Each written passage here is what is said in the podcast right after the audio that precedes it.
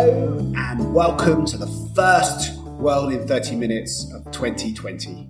A new dawn has broken, and Jeremy Shapiro, ECFR's research director, and myself, Mark Leonard, ECFR's director, are returning to the scene of our annual crime, which is to predict the year ahead and to look back at what the last 12 months have brought. And because we're scrupulously honest, we don't try and leave the errors that we made in 2019 and 2019. We're going to start the year by facing up to all of our worst predictions. So before we look forward at this wonderful new year of 2020, which we're about to go into, Jeremy, should we go back and look at what we said would happen in 2019? Yeah, I mean, if we must, I think we have no choice but to grade ourselves, but it's a little bit painful. It's, it feels a little bit like sort of eating your own vomit to look at last year's predictions. Our first prediction for last year, however, does make us look pretty good. The prediction was that Trump takes control of U.S. foreign policy. The idea would be that this would be the year, 2019 would be the year in which Trump finally got to implement some of his preferences. And I think that you see on things like Syria, Afghanistan, and Iran that this was the year that Trump finally became his own man for better and for worse. And our second prediction, maybe because we're sticking with America, was equally brilliant. We said that the Democratic House would impeach Trump. So we had this double prediction of Democrats winning the House and then impeaching Trump. So looks pretty good from that perspective at the end of the year. Yeah, I just want to note that the America predictions seem pretty good. Uh, the rest of it has a few more problems, but luckily we grade on a curve. The third prediction was that the North Korea denuclearization process would break down. We gave ourselves a half point on this because although it didn't fully break down, it certainly didn't move anywhere, and there were periodic crises in it, and it might break down at any moment. So we thought we deserved a half point on that. That's the advantage of self grading. Yeah, unfortunately, even with self grading, the fourth prediction um, is a big nul point. We said that China was going to apply to join the CPTPP. Yeah, not quite. Maybe next year. The fifth prediction was that the Ukraine crisis would flare up we decided in a sort of epic effort at self improvement to uh, give ourselves a half point on this one, not because we actually believed that the Ukraine crisis flared up in 2019 in Ukraine, but because we noticed it flared up in Washington, which might be even more significant. So uh, that's not precisely the prediction that we're intending, but we'll take it. How come I get all the ones where we were wrong, Jeremy? It's just a coincidence, Mark. The sixth prediction was catastrophic as well. It was the global downturn triggering a financial crisis in Turkey. Lots of other crises happened in Turkey, but this year was relatively calm in financial terms compared to 2018. Yeah, I feel confident that if we just keep predicting that every year, eventually it'll be true. The seventh prediction was that Saudi Arabia reconciles with the US and Europe after the crisis with the Jamal Khashoggi killing. Unfortunately, this one really does seem to have turned out to be pretty much true. Uh, you can already see the US and Europe and Saudi Arabia sort of putting that behind them for better and for worse, mostly for worse. So our eighth prediction, unfortunately, was also quite an accurate one. We predicted that the World Trade Organization would de facto collapse. It carries on existing and meeting, but important parts of it, such as the appellate body with the dispute settlement mechanisms, are all in a state of major disrepair, not least because of the assault on them from the Trump administration. The ninth prediction was that the populists would begin a double movement, which would mean, which means that even as they would continue to win elections, they would discover that it was quite difficult to govern and have to deal with all sorts of economic and political problems. We saw, I think, a fair amount of this in places like Hungary and Turkey and even in Hong Kong. But in the, one of the principal places that we thought it might happen in Poland, it noticeably did not. And the Polish government was strongly re-elected. So we gave ourselves a half point on that one. And our final prediction was another triumphant one. We said that Europe would consider a digital tax and we were a bit vague about what Europe meant. Certain bits of Europe have already introduced a digital tax and have had tariffs imposed on them as a result. Thank you, President Macron, for helping us uh, get that point. Yeah, so all told, we got six and a half points out of 10 which uh, we think is pretty good. Last year, I think we did a little bit better than that, but you know, 2019 was a tough year. Let's move to the predictions for 2020. Yeah, so 2020 is quite a, an epic year, and uh, we are going to make not just 10 predictions for this year, but we might even we'll see how we get how we do time wise. We might have some bonus predictions. Jeremy, do you want to start the uh, the running order? I don't really want to, but I think I will because our first prediction is the most painful one for me to make, which is that Trump will win his uh, reelection bid, but he will lose the popular vote by an even bigger margin than he did in 2016. In 2016, Trump lost the popular vote by about 3 million votes. I think this time it could be above 5 million, but it won't matter because he will still maintain a pretty solid lead in the Electoral College. And our second prediction is that the European Union will decouple from American policy in the Middle East and North Africa and will have more leverage than it had in the past. In some ways, that's an easy prediction to make because the decoupling has been underway for a long time already on a lot of the big conflicts in the Middle East. On Iran, the EU has famously been supporting the JCPOA, the Iran nuclear deal. It's famously also been supporting the two state solution on Israel Palestine and not by and large as a bloc moved its capital to, to Jerusalem. But we think that the EU will become more united in a number of different areas, thinking about Syria, thinking about Iran, thinking about some of the regional dynamics and will increasingly find itself on a different side of the debate. And if it does that, we'll have some real assets to bring to bear on it. Not least its economic power in the region because Europeans trade almost over three times as much with the Middle East as China does and over four times as much as the United States.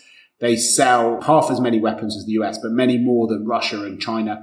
And their bilateral aid to the region is also uh, absolutely enormous, almost as much as the US combined. So if these assets are put behind different policy agenda, we could potentially see the EU actually moving away from being a pure spectator in the region. And uh, we have a fantastic project on European leverage on the Middle East, which we'll put a link to on the, the show page. Our third prediction is that Taiwan will become the next U.S. ally to be abandoned the Trump administration has made somewhat of a practice out of um, not backing up its allies when it comes to getting into trouble with uh, great powers. That you can see that um, clearly in the in the in the recent Ukraine crisis. You can also see it um, with the Kurds, with the Kurds, of course, and but also with Saudi Arabia where um, the U.S. failed to back up Saudi Arabia when it was attacked. So Trump's running out of allies, but he'll find Taiwan as somebody. Yeah, there's fewer and fewer allies to abandon, but we feel like Taiwan could be the next one. It's very easy to imagine a somewhat minor conflict with China. It doesn't have to be about any sort of large scale invasion or conflict,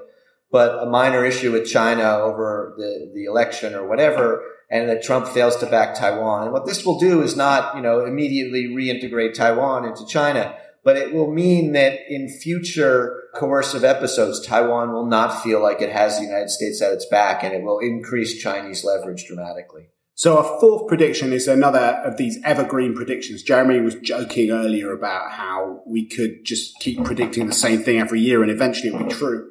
And that, in fact, is one of our core philosophies as uh, predictors. So two years ago, we were wrong when we predicted that Putin would be invited to the the G8. But we think it's worth having another shot at this, not because we think it's a good idea, but Donald Trump has already said that he would like to have G8 meetings again and invite Putin along. He's hosting the G8, well, the G7 this year.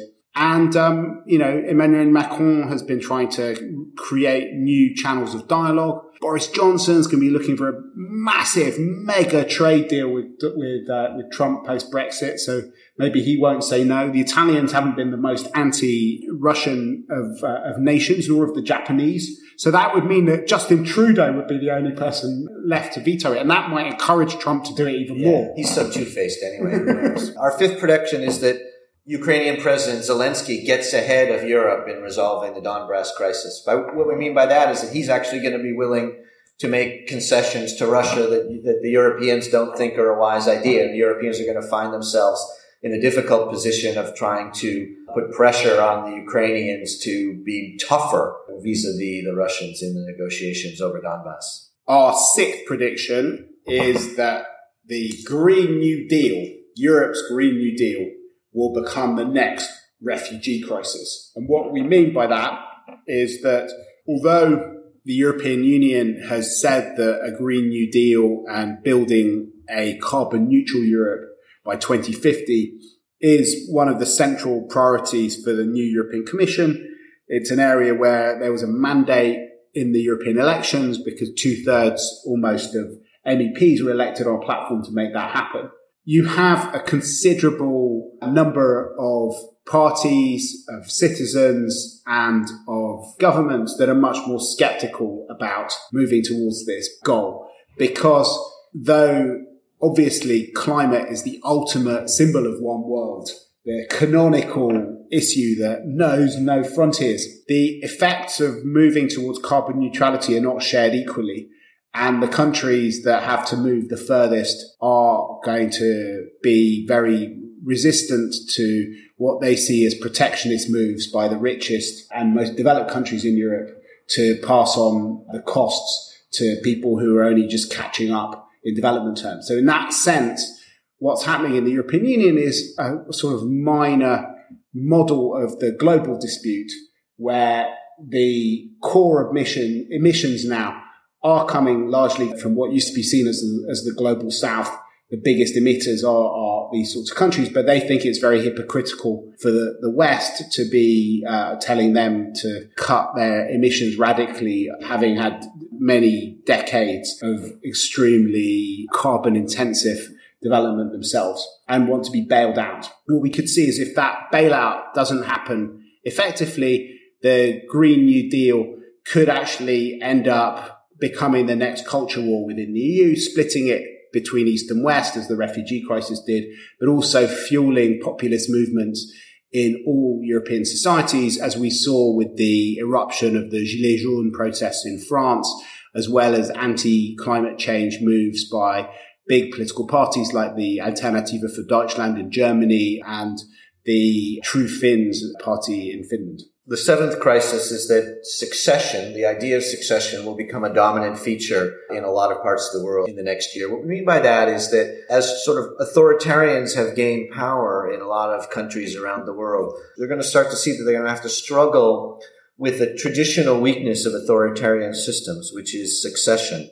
The great thing about democracy is that it actually has a very standard way of moving from leader to leader. Authoritarian systems have a lot harder time. And we're going to see particularly in Russia and possibly in Turkey, but also even to an extent in the US, which is obviously not an authoritarian system, but has a quite authoritarian leader. That succession, how do you get the leader to leave? How do you decide who the next leader is? And how do you make sure that the, that the succession doesn't introduce instability into the system? is going to become a dominant feature of a lot of societies around the world. In fact, even in Germany. In fact, even in Germany, although I expect that to be somewhat more orderly than in Russia or Turkey. So the eighth trend is going to be the next wave of the US China trade war. Firstly, it morphed into a tech war around 5G and the designation of a lot of Chinese companies as threats to US security. But what we could see over the next few months, even as China and the US do a deal on trade, is new flanks opening up. And we think that the most significant one could be around financial services and the listing of Chinese companies on American stock exchanges, something which Marco Rubio and other people in Congress are already working out plans on. This will become part of a generational struggle which will infuse every single aspect of the relationship between China and the US and make this process of selective decoupling into even more of a reality than it has been in recent months. Okay, well, that's something to look forward to. The uh, ninth trend is that data rules become the new GMOs in a new global contest to set standards. What we mean by that is that the struggle over genetically modified organisms in past years enabled the European Union to sort of leverage its regulatory power and to set the rules for how uh, genetically modified organisms could be used throughout the world, particularly in Africa, but in lots of other places as well, and even to a degree in the United States. We think that the next front in this battle, one that we've already seen opening up with the GPDR, GDPR. GDPR, right. They see they've already set the order of the acronym. We think that the next front in this battle, including with the GPDR. GDPR. Oh my God, I can't do this one right. is going to be the ability to set data rules. And we are seeing that uh, Europe is really moving out ahead in its efforts to decide what are the appropriate privacy regulations, what digital regulations could be, and as for making a strong move toward not only acquiring digital sovereignty, but also trying to set the rules for the contested parts of the world. This probably won't affect China and the United States very much, but it may well have impact in some of what we're going to call the third areas in Latin America, in Africa, and certainly in Europe itself. So this is a, a critical area for Europe to be able to maintain control, but also to exercise uh, leverage outside of Europe. Indeed, even sovereignty. Even sovereignty, if we want to use that loaded word. So our 10th trend, our final one of the main trends is that protest movements erupting all over the world are going to reinforce authoritarianism, by which Jeremy, I think this was your trend. Why don't you explain what that means? It's so confusing that we don't, you don't even know what it means. Yeah, what we mean is actually that the protest movements are going to bubble along in a lot of these authoritarian countries and in democratic countries. But democratic countries will have to respond to it and the governments will become weaker. We've already seen some democratic and semi-democratic countries respond to this, like in Lebanon and in Chile. But in the more authoritarian countries, they have a crackdown option, which they will use. Uh, and so a protest movement, which has similar origins in democratic and authoritarian countries, will actually end up reinforcing authoritarian rules as authoritarian countries are better able to maintain their stability while democratic countries are thrust into greater instability and have to change governments.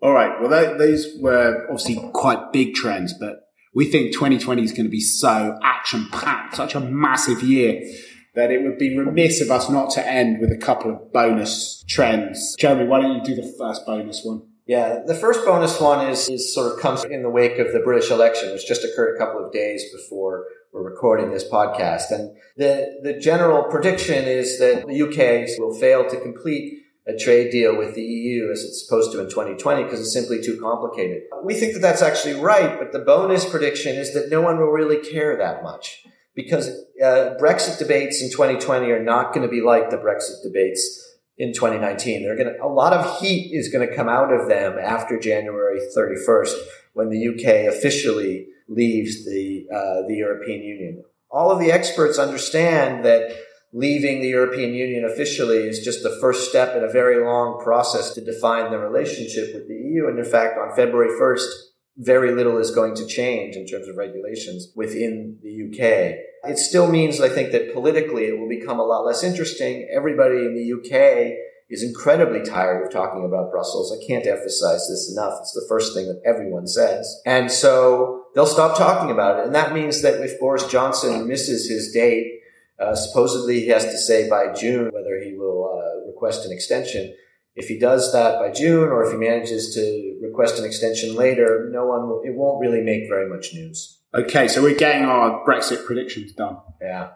Final prediction, and this is one which is there by popular demand because in previous years people have complained that we haven't spoken enough about the Balkans. Balkans, we care about you. So, for those Balkan experts out there who want a prediction about the Balkans, we are arguing that the European Union will find a third way in the Balkans this year. This isn't just a nostalgic tribute to a period where British and American politics were more predictable um, and uh, centrist than they are today. But the idea of the third way is that one of the big disputes, tragic disputes of 2019 was over the idea of opening accession negotiations with Northern Macedonia and Albania because the French president vetoed the opening of negotiations with those two countries. We are going through a major debate and discussion about rejigging the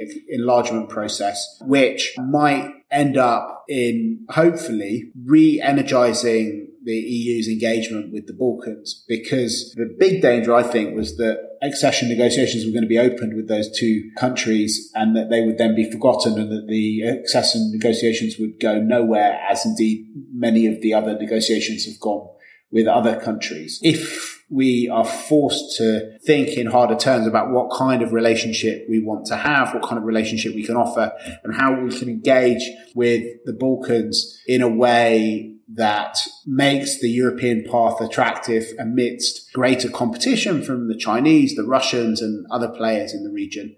That can only be a good thing and maybe out of the, the sort of tragic letdown of, of North Macedonia, which happened in 2019, we could see a brighter third way being carved out in our closest neighborhood in 2020.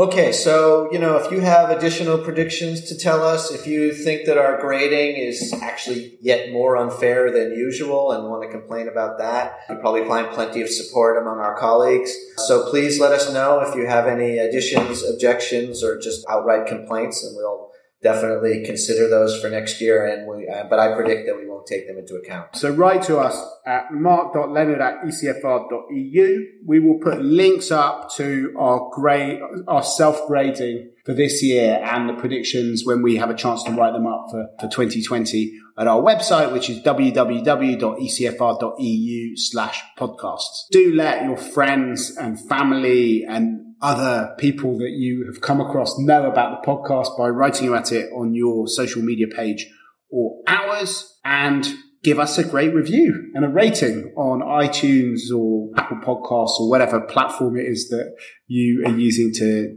download this podcast on. But for now, from Jeremy Shapiro and myself, Mark Leonard, it's goodbye. Goodbye.